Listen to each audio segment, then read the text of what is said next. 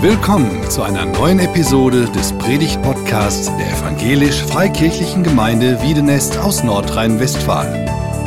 Wir sind davon überzeugt, dass Gott durch Predigten redet. Wir wünschen viel Inspiration beim Hören.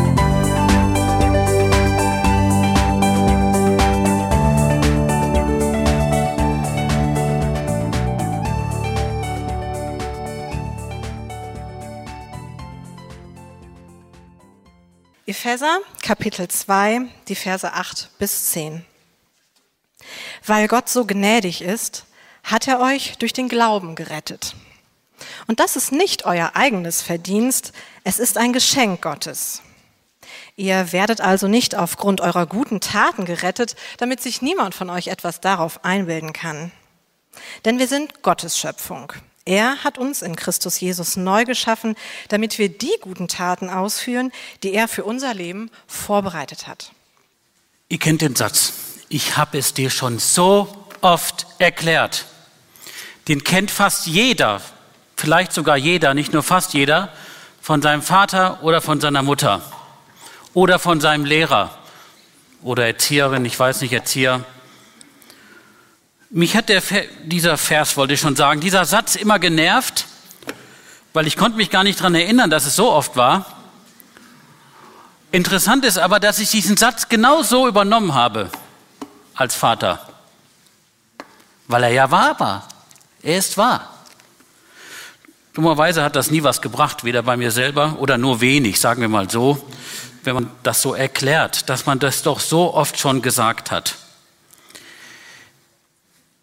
Ich habe gemerkt, dass das auch als Christ passiert, nämlich, dass Jesus, zumindest bei mir ist das so, immer wieder Dinge sagen muss. Wenn Jesus zu mir sagen würde, ich habe es dir doch schon so oft erklärt, Klammer auf, dumm geboren und nichts dazugelernt. Wie kann das sein?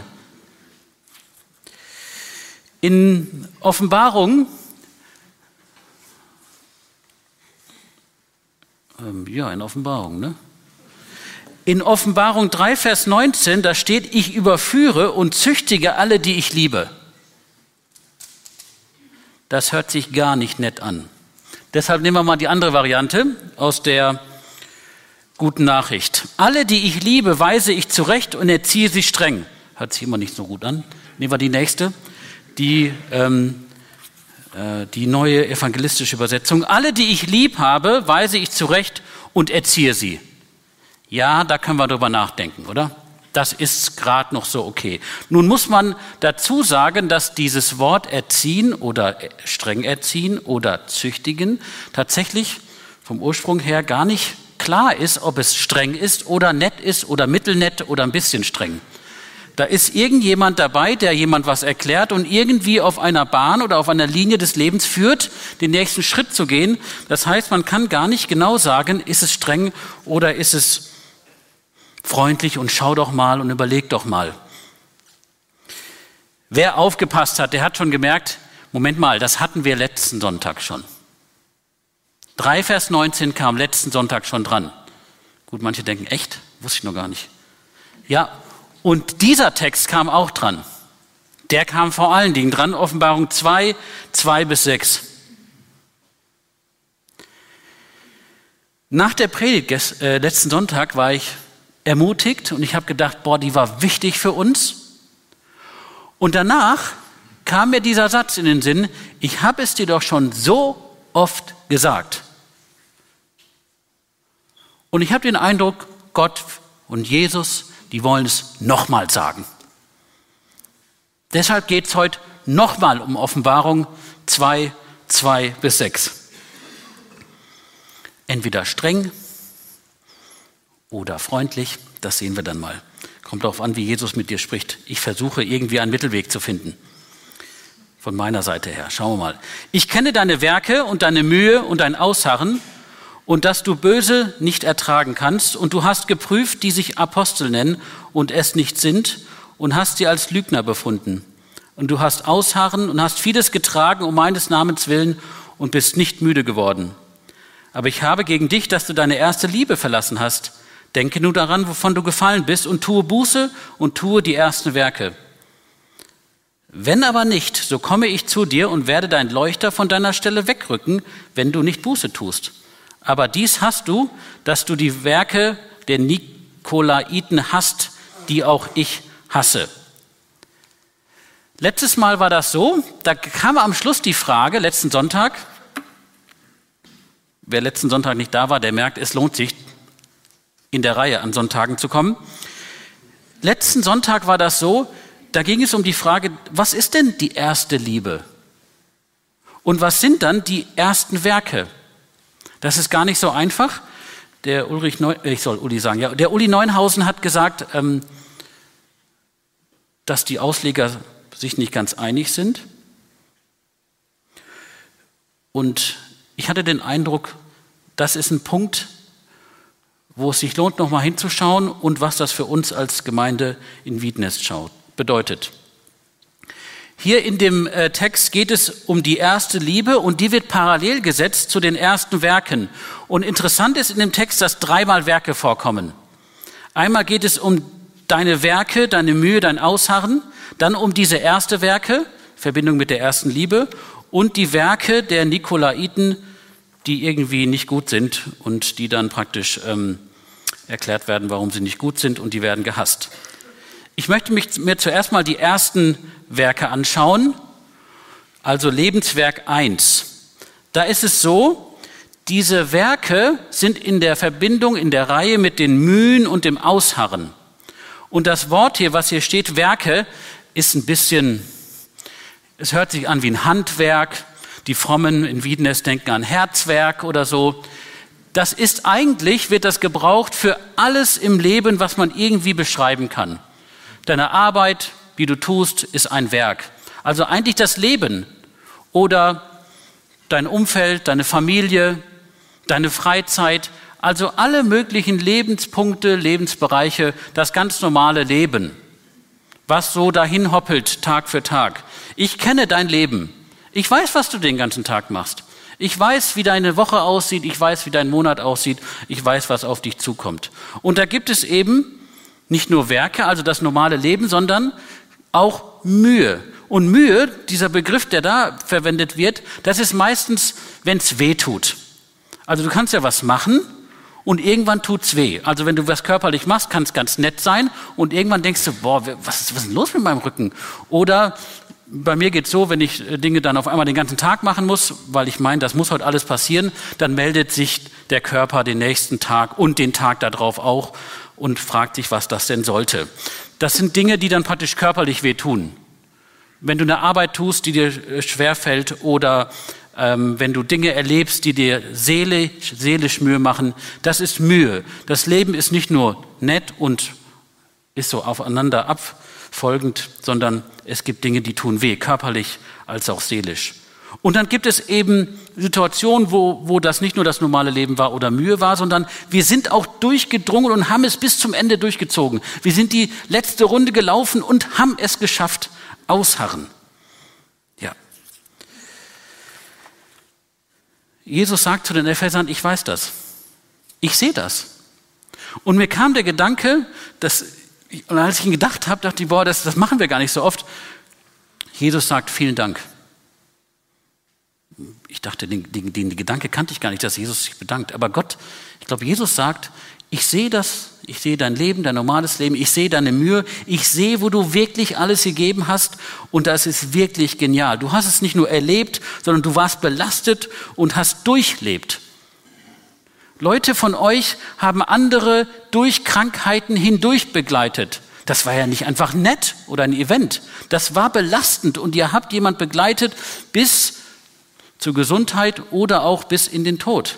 Ausharren. Ich kenne deine Mühe. Wirklich genial. Auch den Einsatz hier in der Gemeinde.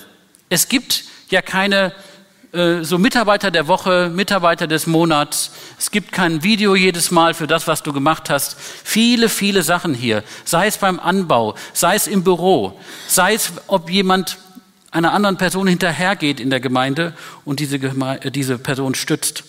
Es sind viele Werke, viele Lebensabschnitte, viel Mühe und Ausharren. Und Gott sagt, ich kenne das und es ist wirklich genial. Top. Ohne das würde es nicht gehen. Ich kenne das und ich dachte auch, Jesus merkt sich das. Und er sieht, sagt da wirklich genial, was du dich, äh, was du bringst, was du, wie du dich einsetzt. Ein anderer Bereich ist diese Werke am Schluss des Textes. Am Schluss des Textes. Das Lebenswerk 2, da sagt er, aber dies hast du, dass du die Werke der Nikolaiten hast. Wer das ist, was die gemacht haben, ist gar nicht klar. Da gibt es dann alle möglichen Theorien. Es gibt noch einen in Apostelgeschichte, das ist der Nikolaus, also nicht den, an den ihr jetzt denkt, der heißt halt so. Und könnte sein, dass der da irgendeine komische Irrlehre ähm, verzapft hat. Manche gehen davon aus, dass das die Lehre war, dass man praktisch ähm, machen kann mit seinem Körper, was man will. Man stirbt ja sowieso und kommt in den Himmel. Ja, cool.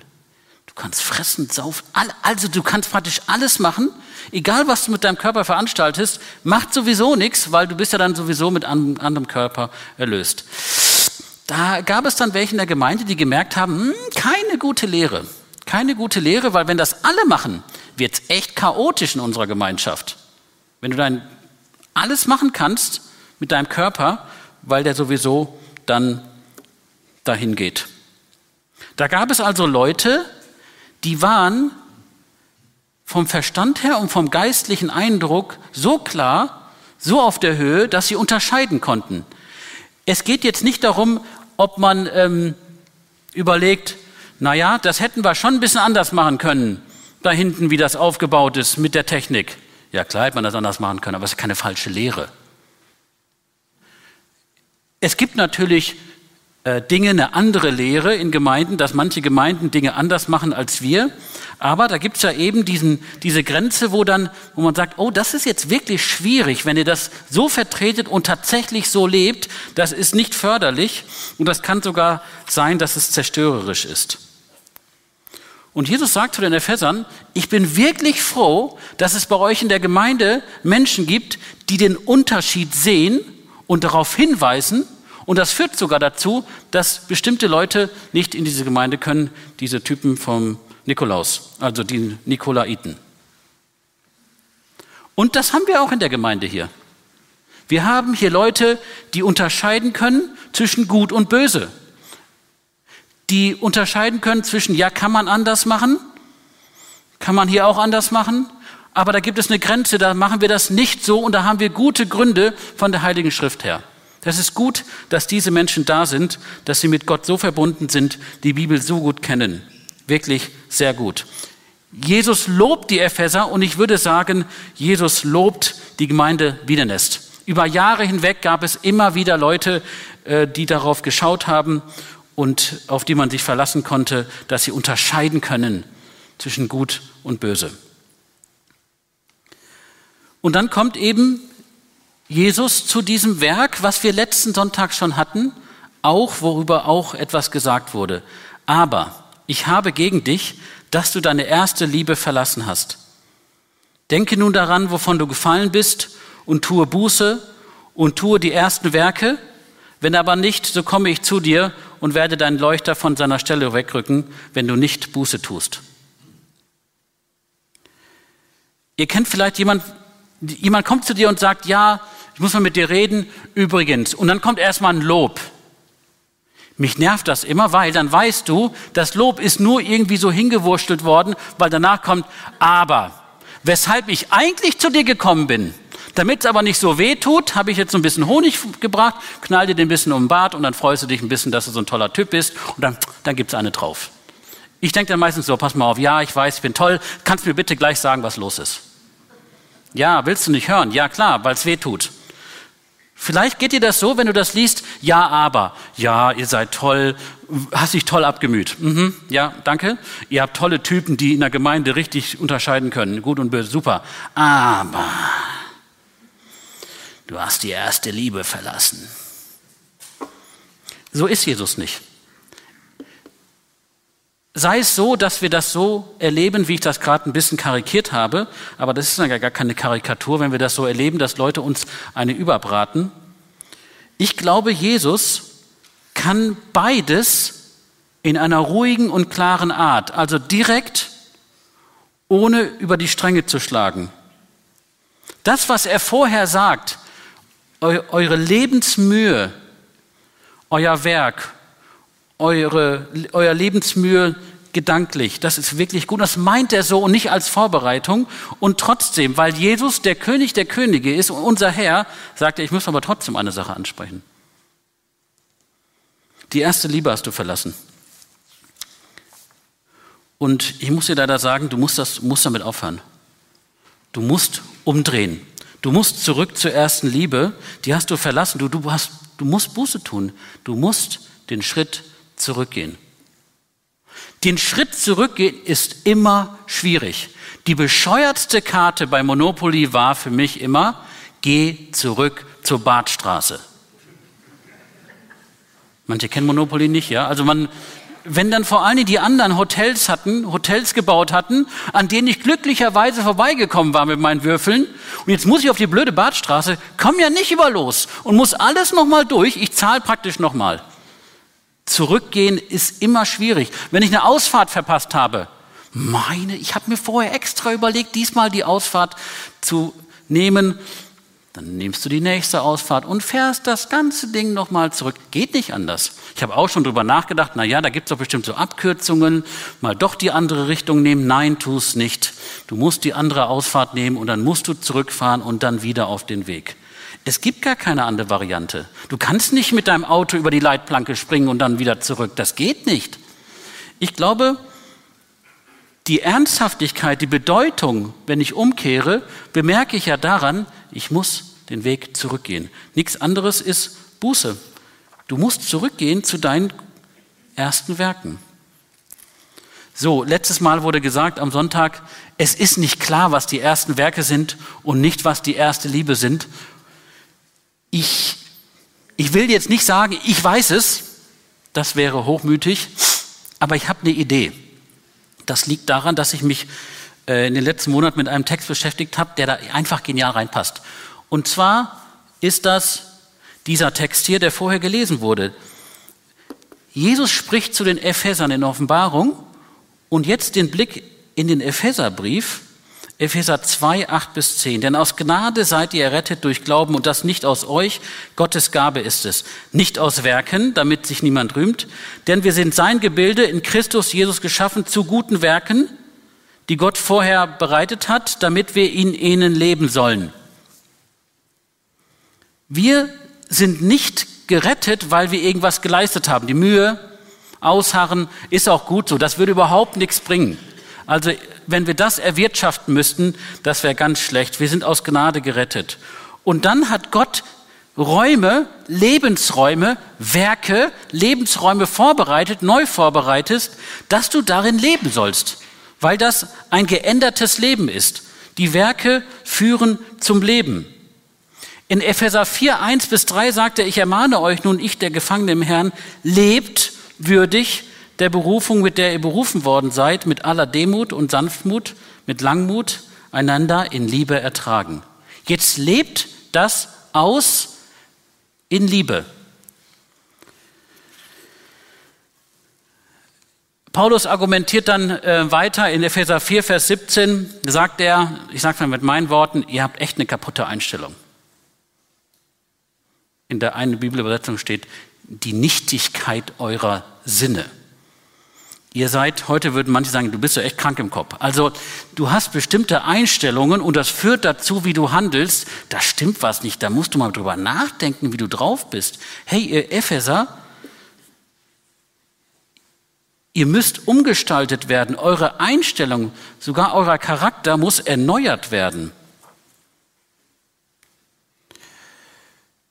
Bei den Ephesern war es so, dass er ihnen gesagt hat, ihr seid gerufen worden. Die meisten waren äh, nicht Christen und die wurden von weit gerufen und er erklärt in den ersten zwei Kapiteln, was es bedeutet, dass Jesus jetzt ihr Herr ist.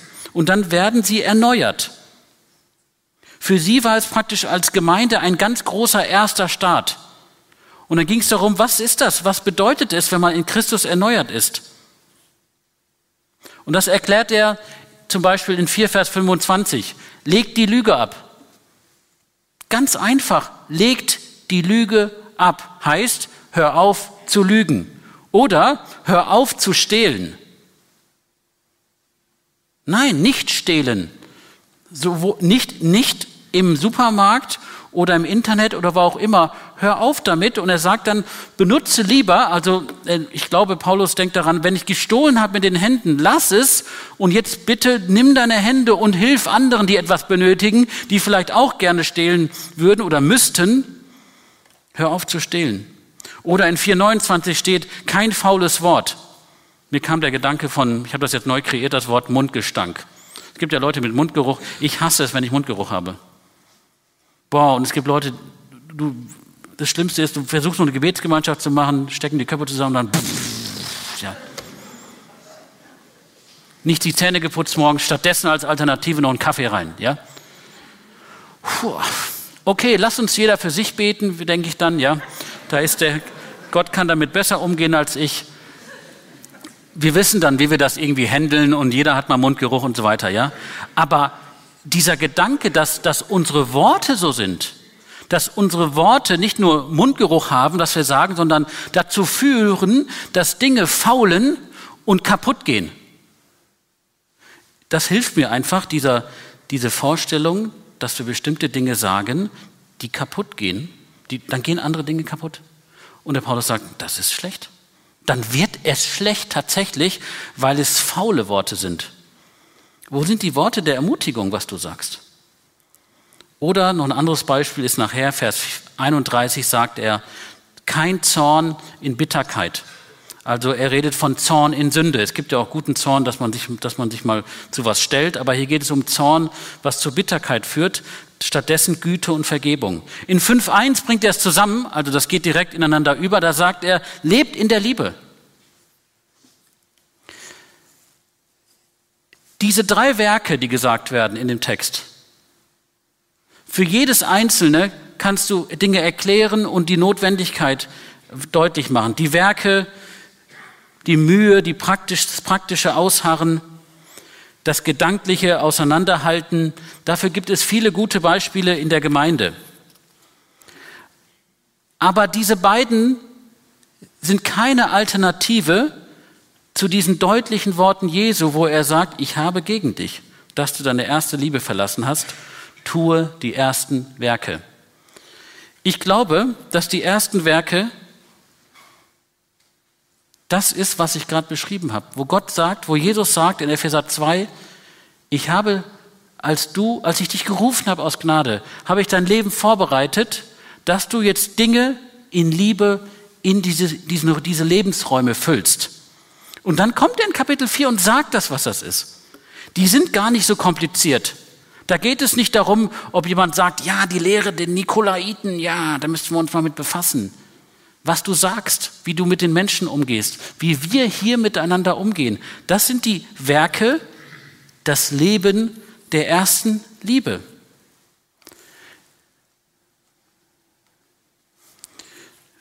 Ich hatte am Anfang diesen Vers Offenbarung 3.19, alle, die ich lieb habe, weise ich zurecht und erziehe sie. Und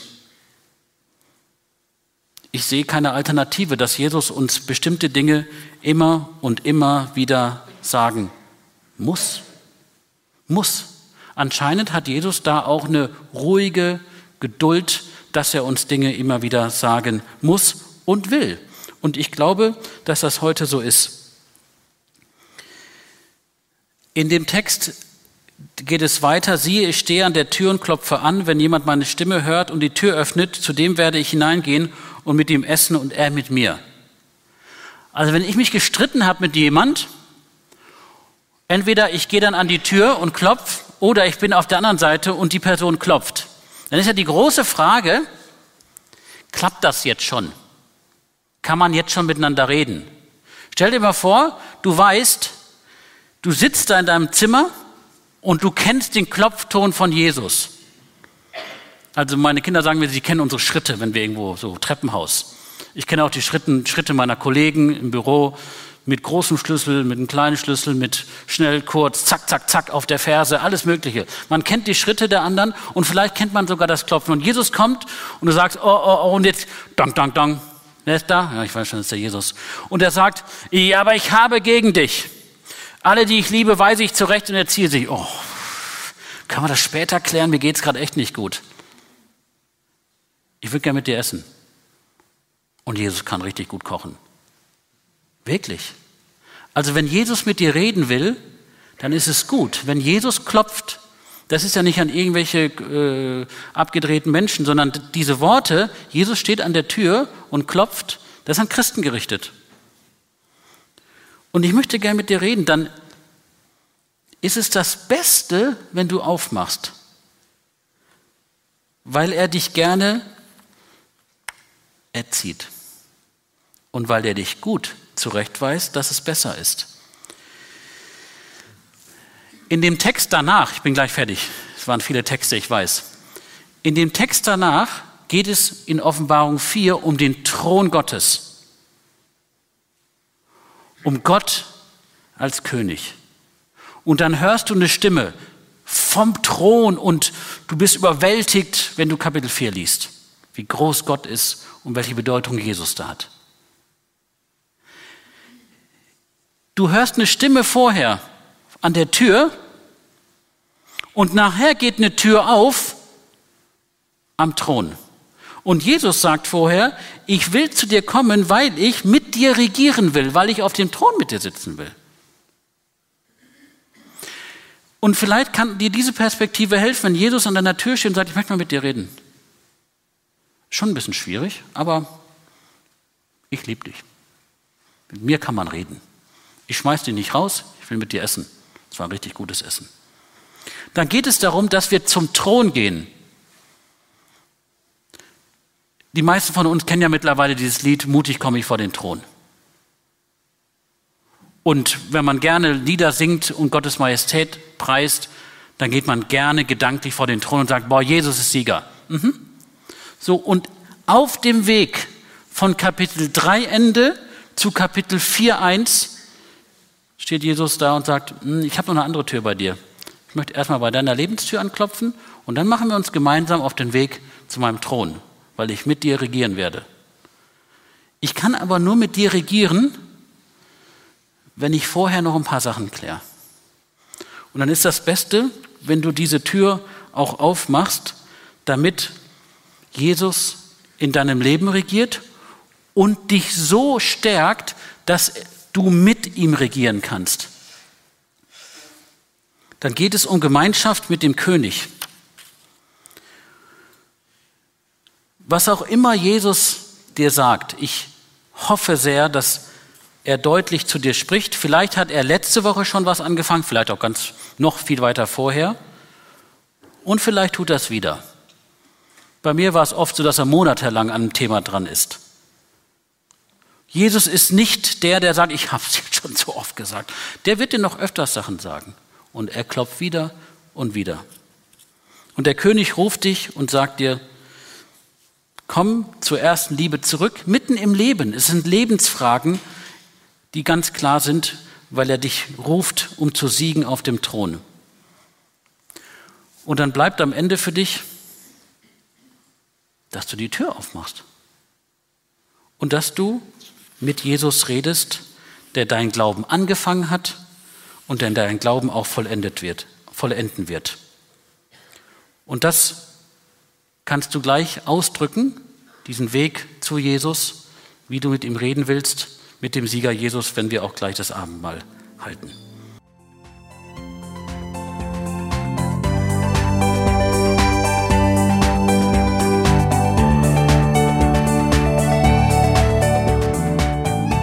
Sie hörten einen Predigt-Podcast der EFG Wiedenest. Weitere Predigten, Informationen zu Jesus Christus und zu unserer Gemeinde gibt es unter www.efg-wiedenest.de.